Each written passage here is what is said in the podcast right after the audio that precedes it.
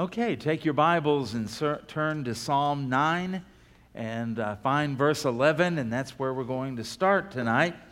And uh, we're going to see what David tells us about what we're supposed to do to respond to the, well, these confusing, horrible times in which we live. It uh, really seems like you've read in Isaiah where uh, the Lord said, Woe to those who call light, uh, darkness light, and call evil good and all of that. Well, we're, we're there. We are there. And I don't think there's any dispute about that. And um, I don't know how much worse things are going to get, but um, they certainly can get worse. And we know that that's what the Lord promised us in His Word would happen before He comes. And so we're seeing the fulfillment of that. But even just recently, boy, the pressure and the stress and the confusion and the sadness and the grief and everything that is going on right now, just almost overwhelming. The school shooting yesterday, don't your hearts break when you think about those little kids and you think about their parents and you think about uh, the school officials and all of that? Horrible. And that on top of what was it, just a week or two ago, the, the shooting in Buffalo, New York, in the grocery store. And at the same time, there was a shooting in a Presbyterian church in California. And just, it's like it goes on and on and on. It's amazing and uh, also very overwhelming when we look at what our culture is doing.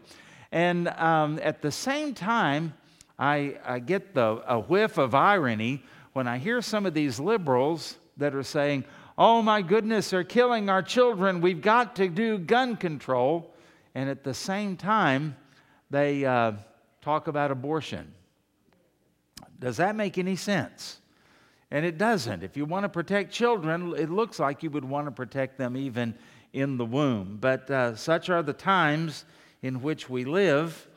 And uh, I was finding it a little bit ironic just uh, maybe a couple of weeks ago when the governor of California, Gavin Newsom, when he was talking about the Supreme Court possibly overturning Roe v. Wade, you know what he said? Are you ready for this? This is Mr. Support Transgender and all of the, you know, uh, men can have babies and all of that kind of stuff. And he said, well, if men could get pregnant, none of this would be an issue. Wait a minute. I thought you said men could. I mean, I'm, I'm really confused now. I mean, they don't know what they're saying. And that's why we always have to go back to the Word of God because God is not the author of confusion. So that's one of those things. It breaks our heart, and we don't seem to be able to handle it because we're trying to think that maybe passing some new laws would stop these shootings. Uh, folks, criminals don't obey laws in the first place, do they? So it's already illegal and people are doing it. That's not the answer. The answer is the human heart. How do you change the human heart? You change it with the gospel of the Lord Jesus Christ. But of course, that now, for well over uh, 50, pushing 60 years now, has been one of those things where we can't have anything like that in our schools or uh, in the public square. And look what has happened as a result of all of that. Confusing, confusing times. And uh, the same president that would not be for banning abortion, and the same president that would not be for having prayer in schools and that type of thing, quotes the Bible every time he speaks at these type of events. And uh, why can he do it, but a school teacher can't? Isn't that strange? And uh, it just doesn't make a whole lot of sense. Well, then some of you might be aware that uh, even in our own denomination, the Southern Baptist Convention, Sunday night, a report came out that had been sanctioned by last year's gathering of the Southern Baptist Convention. And uh, I had heard several years ago from uh, Al Mohler, the president of uh, Southern Seminary in Louisville, Kentucky. He was saying that there was going to be a breaking scandal that was going to be similar to the Roman Catholic priest abuse scandal. Well, it came out that uh, it's been going on in our convention. It's not widespread. Out of some 40,000 churches, there's five or six hundred uh, complaints, but that's five or six hundred too many. And uh, the executive committee of the Southern Baptist Convention, they are the ones that run the convention when it's not in session, like it will be in a couple of weeks. And uh, they have been hearing these reports of, of abuse. And then you know what they did? The same thing government bureaucrats do they squelched them.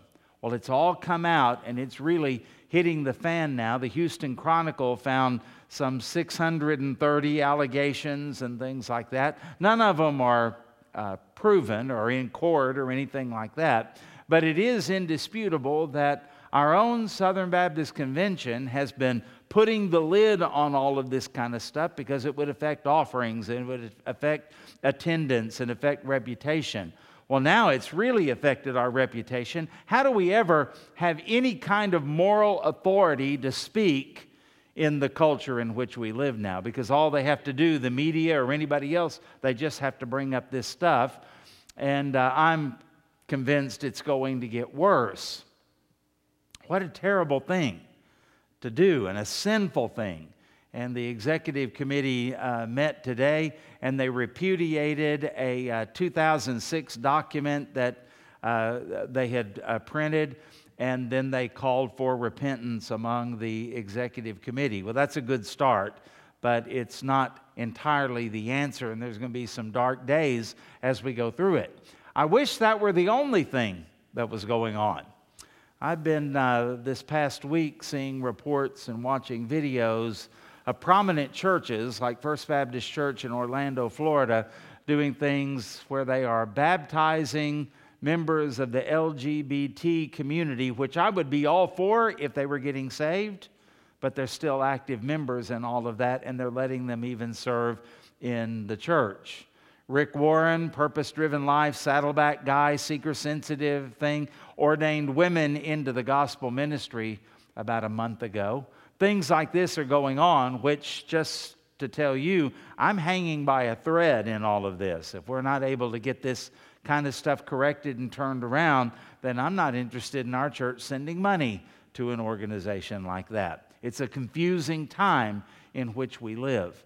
And then when you look at the things that are just going on in our nation, these things around us that we have to uh, deal with, things that we have to uh, put up with, you uh, wonder what's happening and why we're in trouble. We have inflation that we can't seem to control, that I'm convinced is caused by the government. We have all kinds of division. You watch election returns in uh, certain places, and it's like, what in the world is wrong with us that we're split 50 50? Both sides can't be right. Somebody's right and somebody's wrong. Why is it that we are so close and just. Um, a hair's breadth apart on being right or being dead wrong. What in the world is, has happened to common sense and that type of thing? Not to mention when you look at all of the things that are going on uh, uh, just in schools and things that are going on in just our cities and all of that kind of stuff. It's, it's just a mess. And we look and we say, well, what can we do? What can we do? I don't feel extremely empowered. Do you? I don't feel like anybody's listening to me. Do you?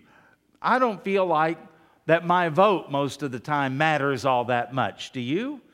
And uh, when I say that, I can argue against that, and if you said it, I would probably argue with you, but I'm just telling you deep down, this is how I feel a lot of times. And I don't think that I'm alone. I think a lot of people, even on both sides, kind of feel that way. What is it that we could actually do that would make a difference? What is it that we could actually do that would correct all of this kind of stuff? I mean, it's just overwhelming, isn't it? Well, David gives us some uh, solutions in here as to what we could do. And it's got to go beyond politics, doesn't it? It's got to go beyond legislation because you can pass laws and make rules, but you can't change hearts. And these kind of things where there are pastors that are abusing members of their flock and uh, things like that, church officials that are getting involved sexually with, with people and uh, all of that kind of stuff. It's a kind of a trans denominational thing and it's hit us now, but you can make all the rules you want, you can make all the threats you want because all of these people that are involved in these things, they know it's illegal. And they know, I mean, we, we live in a day and age where with social media and with TV and reports and all of that, we've been hearing for years about all of this. You can't really cover it up anymore. There used to be the jokes about the pastor running off with a secretary or the deacon running off with somebody's wife in the church and all of that. But now it's uh, once anything like that happens, I mean, it just explodes and it goes viral. And you would think that, uh, well, well, have you noticed how many uh, teachers are involved with scandals with their underage students over the last 20 years? Now, wouldn't you think after that happened once or twice and it hit the internet and went all over the place and was all over TV, wouldn't you think that that would never happen again? And yet it keeps happening and it keeps happening and it keeps happening and keeps happening. Wouldn't you think the first time that uh, the Roman Catholic priest child abuse thing came out, and when it hit and went everywhere, wouldn't you think that every religious organization and denomination and every clergyman and every church official and uh, lay leaders and all of that in all of our churches would have gone, Woo, boy, you don't want to get involved in anything like that. Wouldn't you think that would have stopped everything? It's illegal.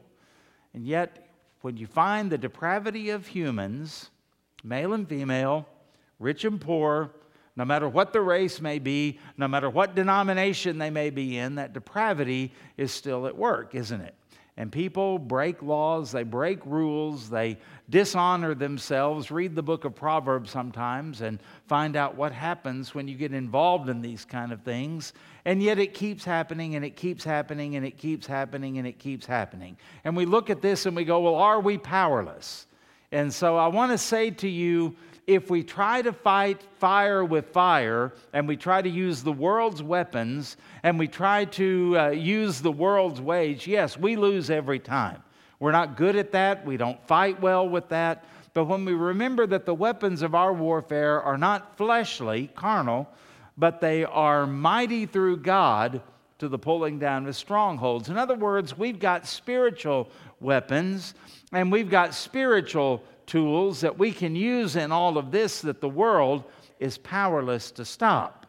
And we've got to get back to that. Let me tell you what David says in Psalm 9, verses 11 through 14. Sing praises to the Lord who dwells in Zion. Declare his deeds among the people. And when he avenges blood, he remembers them. He does not forget the cry of the humble. Have mercy on me, O Lord, and consider my trouble from those who hate me, you who lift me up from the gates of death, that I may tell of your praise in the gates of the daughter of Zion. I will rejoice in your salvation. When I think about the things that we are doing as we face these troubled times. And it's not just what goes on in the news and nationally, it's what goes on in our own homes, it's what goes on in our own neighborhoods, and it also goes down to what is happening in our own hearts.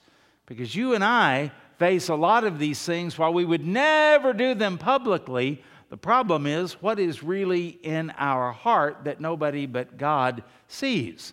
And we've got to battle it, and it's got to start with us. It's got to start personally. It's so easy to point fingers at Washington and Moscow and Beijing and places like that. It's so easy to point at California and New York and, and uh, Hollywood and Disney and all of those kind of things. I think what we have to do is remember, uh, as someone told me one time, whenever you point at somebody else, You've got three fingers pointing back at you. And that's where it really needs to begin. And David addresses that. And the very first thing that he tells us that we do in these kind of times, the times like he lived in, he said, number one, that we are to respond with heartfelt, sincere, and powerful worship. Did you get that? The very first thing he says is sing praises to the Lord. Well, now, David, what good is that going to do? I mean, we need, we need votes. We need to get together and we need to get Christians together to vote. We need to march on Washington. We need to stand up and we need all kinds of things going on. Uh, did you live through the 80s? We did all that. what has it gotten us? We're in worse shape now than we've ever been. And all those things we talked about vote your values and stand up for family values. And over the years, I've watched as some of the most vocal politicians, as well as some of the most vocal ministries that get involved in all of this, next thing you know, they are falling apart because of some kind of scandal. And Mr. Family Values wasn't so family value after all, was he? And so we look at those things and we realize that what our flesh is inclined to do, we need to set that aside and we need to do what the Spirit of God wants us to do. And we need to get serious about our worship of the Lord. We've got to keep everything in perspective. We've got to look up instead of looking around. We've got to look up instead of looking down. We've got to look up instead of thinking about what everybody else can do or what we can do and realize that in this situation we really are powerless apart from the spiritual. Our power lies in the Lord, and uh, we've got to be strong in the Lord, Ephesians 6:10, and in the power of his might. Sing praises to the Lord who dwells in Zion. We've got to understand that the Lord is both over us and with us. Over us and with us. He's the one who is allowing things to happen that we don't understand. And yet, at the same time, He is the one who is controlling those things. Do you realize how much worse it would be if the devil just simply had his way? Do you realize how bad it would be if depraved humans could do everything they wanted to do? Because you ain't seen nothing yet. You wait until the restraint is removed and the great tribulation is ushered in. You think it's bad now, you ain't seen nothing yet because the depths of evil that people have in their hearts and the work of the enemy that inspires that and eggs it on is going to be just absolutely incredible to us, and it probably hasn't even entered into your mind the kind of things that are going on. I'm going to confess a lot of the things that are going on now, I never thought I'd live to see. I knew there were little things and little movements and all of that, but I thought, oh, it'll never catch any traction. It'll never, never really catch on. Nobody will go for that. Not in my lifetime. And look how much things have changed. Uh, go out on a limb here in the last five years. Things really, really have changed. And so we look at that and we say, could it get any worse? And the answer is yes. So where are we going to turn? we we've got to turn the Lord, to the Lord and we've got to get really serious about our worship of the Lord because He is the one and the only one that can uh, stop any of this kind of stuff. Now, the world should, but of course it won't. So, who is going to do this? When David says, sing praises to the Lord, he's not talking to lost people about that. He's talking to us. We've got to get serious about singing to the Lord, worship, worshiping Him, and proclaiming His deeds among the people. We've got to start talking. We've got to start using the mouth that God gave us and using it for more than just complaining about the weather or talking about other things that are going on or complaining about things. Doesn't change anything. But when we start lifting up and magnifying the Lord, when we start doing that in our heart, the Bible talks about singing and making melody in your heart to the Lord. How much singing do you do to the Lord outside of church? How much singing do you do to the Lord that's just individual and it's coming from your heart? Do you sing to the Lord? Do you praise the Lord? Do you honor the Lord? Do you start your day with the Lord? That's where it has to start. And then it has to spread to your family, talking about the Lord. It's hard to talk about the Lord with family. I understand that. I get it. They know you too well. But you've got to do it. You've got to do it. And then to have it spread where it happens in the church, where you're a participator in worship and not just a spectator in worship. The devil has played a good trick on us, thinking that we can come into church and while the people up on the stage may sing and they may perform, which has never been a part of worship and is not biblical. We watch the performance. We pay attention to the performance. We criticize the performance when it's supposed to be that we all participate in it making a joyful noise, as the Bible says to the Lord. But then it's got to get outside of the walls of the church to where we can talk as boldly with kindness and with love and with discretion, of course, but we've got to be as bold outside of the church as we are inside of the church. That's what David says the first thing we have to do is it starts or it ends with our worship our sincere, enthusiastic, joyful, passionate worship of the Lord, right? And number two, how do we respond and live in these days? We've got to do it with faith in God's promises and His justice. You know, we look around and we are tempted to say, like the pagan world does, Where is God?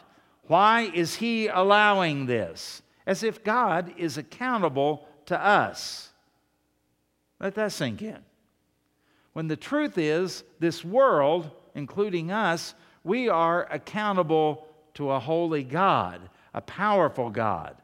And so, as we think about all of this, we get our minds sometimes affected by everything that is around us. I don't understand what God is doing. I don't either. But are we called to understand God?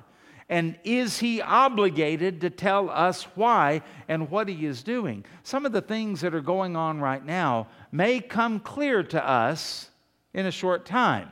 It happens every once in a while. Sometimes there are things that happen, and over the course of maybe a few months, maybe even a few years, we go, Oh, I see why that happened. And most of us, I would venture a guess, have personal experiences where we were going through something, and at the time it seemed like God betrayed us, God abandoned us, God doesn't like us. Why has He stuck me in this? And then over time, you look back and you say, I'm glad God didn't answer my prayers during that time because I had it wrong, and now I know what God was doing during that time. And so we thank God for it now. Well, the same is true with nations, the same is true with our culture. God is doing something that we can't always see, and we certainly don't understand. We're not capable of that. And this is where trust and this is where faith comes in. And so we want to respond with faith. How are you doing on that one in this world? I, I don't think I'm making A's. Okay? I don't think I'm flunking. I may be a C right now, you know, a C student. I had some classes that I would take where I would look at that and I hated the class so bad I said, hey, a C is good enough if it gets me out of here. Right? But I had other classes where I wanted to make A's, wanted to work hard, wanted to know it, wanted to master it. Well, this is one where when it comes to faith, we ought to be striving for the A grade, for an A plus. We ought to be the people that say, regardless of what I think, regardless of what the world says, regardless of how it feels, I will trust God. This is a test. So, with faith in God's promises, are God's promises true? Does God keep His word? Has God backtracked on anything? Has God ever failed? Well, sometimes it feels like it, and yet our faith rises up and says, No, God never fails and then we're in kind of a conflict. Our head and our heart are telling us different things. And that's when we've got to believe what God has said. We don't follow our feelings. We don't follow what everybody else is doing. We don't follow the crowd. We follow what the Word of God says. The B I B L E, yes, that's a book for me. I stand alone on the Word of God, the B I B L E. Remember that from Bible school years ago? And so that's what we have to do. The fact of the word, standing on that, and on his justice. Is God an unjust judge? Is God a corrupt judge? Is God a judge that can be bought, manipulated?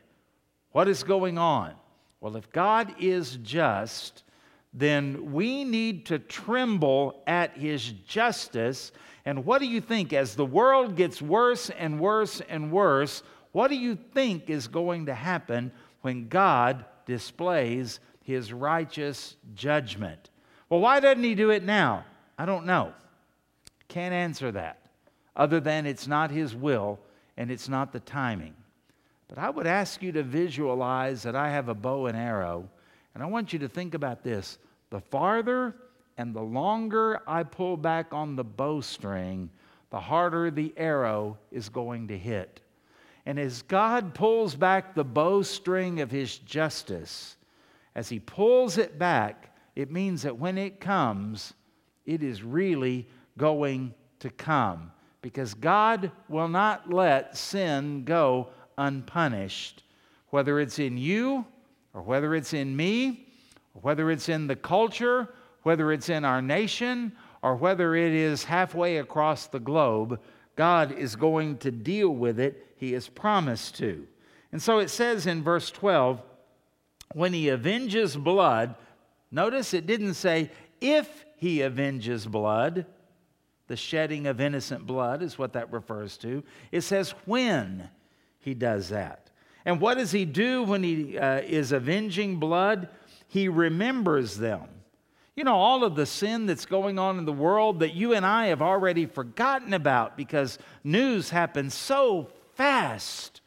It said in the old days when you had NBC, ABC, and CBS, and that was it. This is in the old days when you uh, watched the news on grandpa's TV with him maybe at uh, 6:30 or whenever it came on in the evening, and that was the only news you heard all day until maybe 10 o'clock. It's a 24/7 news cycle, isn't it? And you get it on Twitter, you get it on Facebook, you get it on Instagram, you get it all over, you know? And we hear about it all the time, and we get so much, it's easy to forget. What were the big stories last week? What were the big stories 30 days ago? Hmm, boy, it's hard to keep track of all of that. Well, let me assure you of one thing on the authority of God's word, let me tell you this God doesn't forget. He doesn't forget those who have wronged you. He doesn't forget those who have wronged others. He doesn't forget the stuff that goes on in darkness. He doesn't forget the stuff that happens in secret. He knows, and so he deals with all of that. And so when he avenges blood, he remembers them. Oh, look at this. He does not forget the cry of the humble. You know who that is? Those who have submitted to him as Lord and Savior of their life. They have quit trusting in themselves. They have quit asserting their own rights and they're uh, wanting to be king of their life, and they've yielded it to Him. That's you if you're born again. And the Bible says he does not forget the cry of the humble. Have you ever cried out to the Lord? Have you ever cried out why?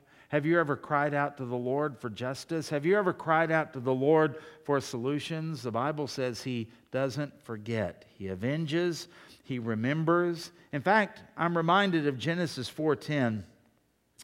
After Cain killed Abel, the Lord said this, "What have you done?" Listen to this. The voice of your brother's blood is crying to me from the ground.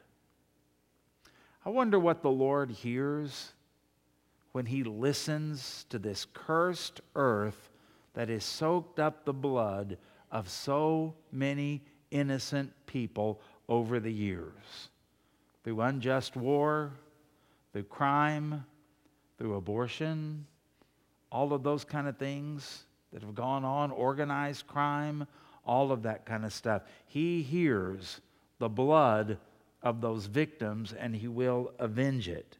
And so he is remembering our cry as the humble, the innocent, the oppressed, the unheard voices, the powerless ones.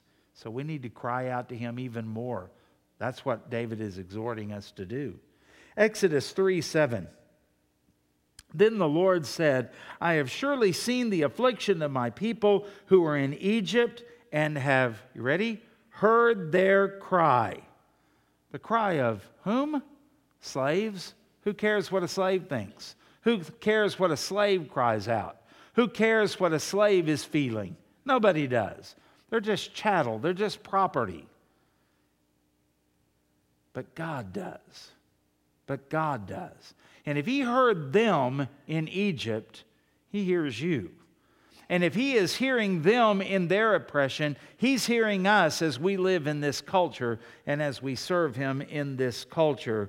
And so, uh, this is why the, uh, psalmist David tells us, thirdly, that we are to respond with personal repentance, dependence, and understanding.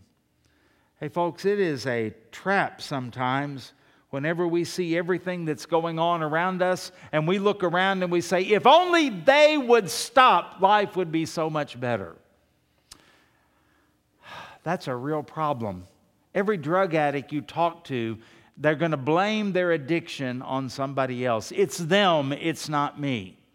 Go into our prisons, sit in on a court, uh, courtroom. And what's going to happen? Well, I wouldn't have done that if they hadn't done this. It's always somebody else's fault, isn't it? We do that with our children. Our children act up. Well, you know what it is? It's them, it's those other kids. Your kids are messing up my kids, is what we say. It's the way we live, it's the way we think. David is telling us as we live in a rotten, corrupt, depraved world, quit looking at everybody else and look inside. Look to yourself. Notice what he says in verse 13 Have mercy on me. Okay, why do I need mercy? Mercy is not for the innocent. Mercy is for the guilty. Mercy is for the ones who are about to be charged. Oh Lord, I'm guilty before you. Have mercy on me.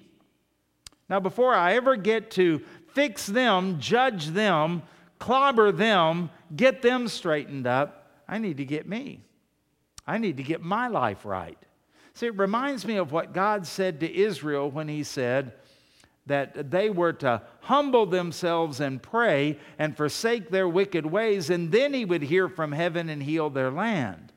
Notice how God was saying, when you want the land to be fixed, it starts with you, Israel.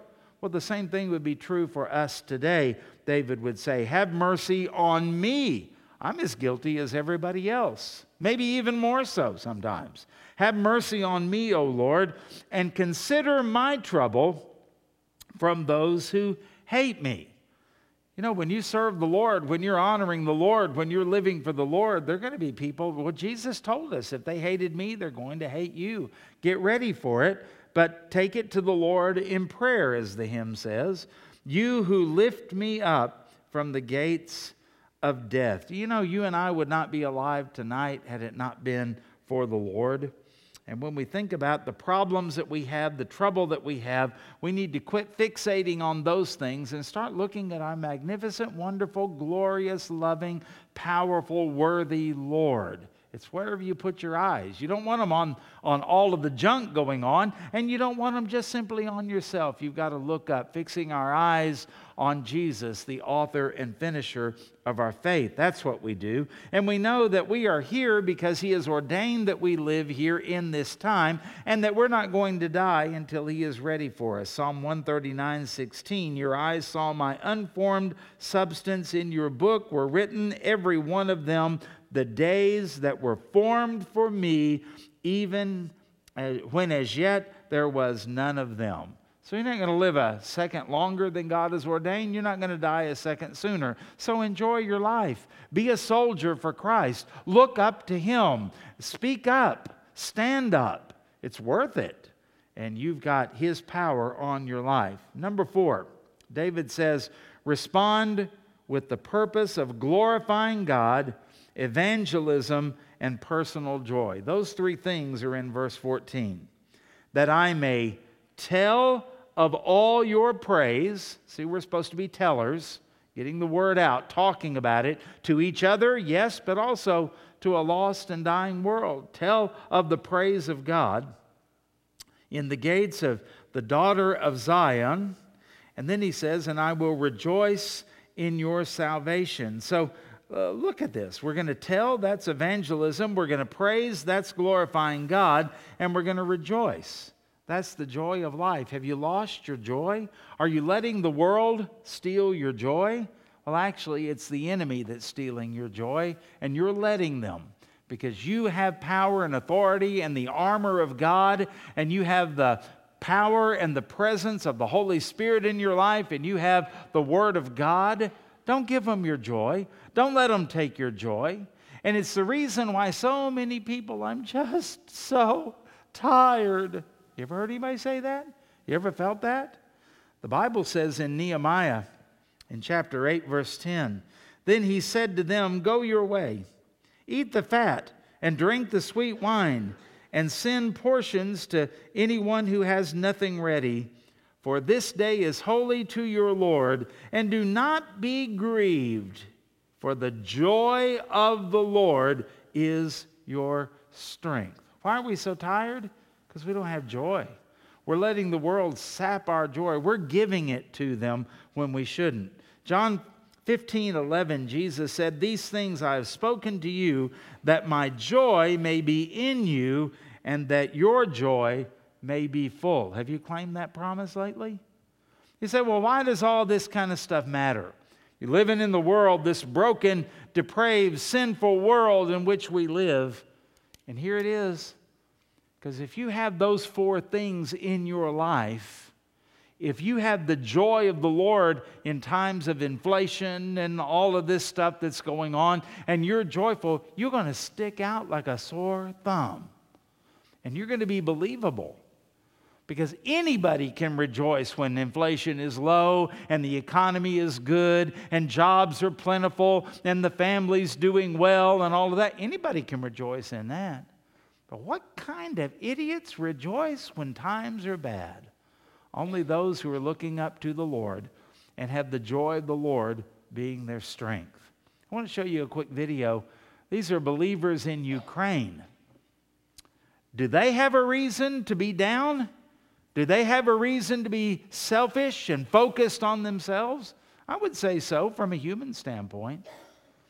But this went viral because it's not normal.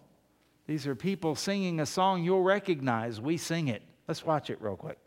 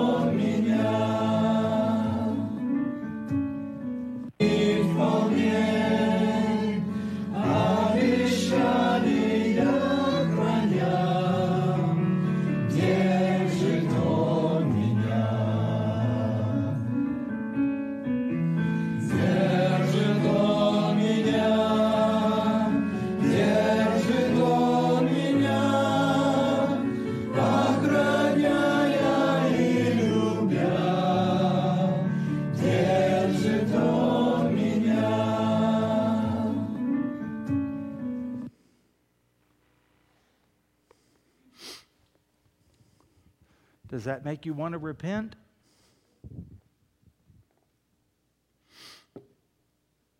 Heavenly Father, would you forgive us when we act like what David said in Psalm 9 is just outlandish, impossible, silly, unrealistic? Then we watch those Christians singing, He will hold me fast when their country is being invaded and destroyed. Oh Lord, forgive me. Oh Lord, forgive us. In our worst of times, we have it so good. And we hold the solution in our hands the gospel of Jesus Christ. And yet we're so afraid. We're so silent. Worse, maybe, than any of those, we just don't care. Only you can change us. And so we come to you, Lord, asking you, change our hearts, O oh God, please. And for our brothers and sisters in Ukraine and anywhere else they may be, where they're under pressure, where their lives are threatened, where they're persecuted, where they're imprisoned, we don't want to forget them. We pray for those in Muslim countries, communist countries, under cruel dictatorships. We pray for those who are being persecuted by other religions. Bless them, Lord. And let us not forget life could be so much worse. And don't let us walk around as though somehow our God has fallen off the throne, that our gracious God is no longer good, and act as though you are powerless in this situation in which we find ourselves. We're here for a purpose. For such a time as this, as Mordecai said to Esther, is true of us as well. Let us not fail. Let us not fumble. Let us not fall down. And let us not ever give up. And we pray this in Jesus' name. Amen.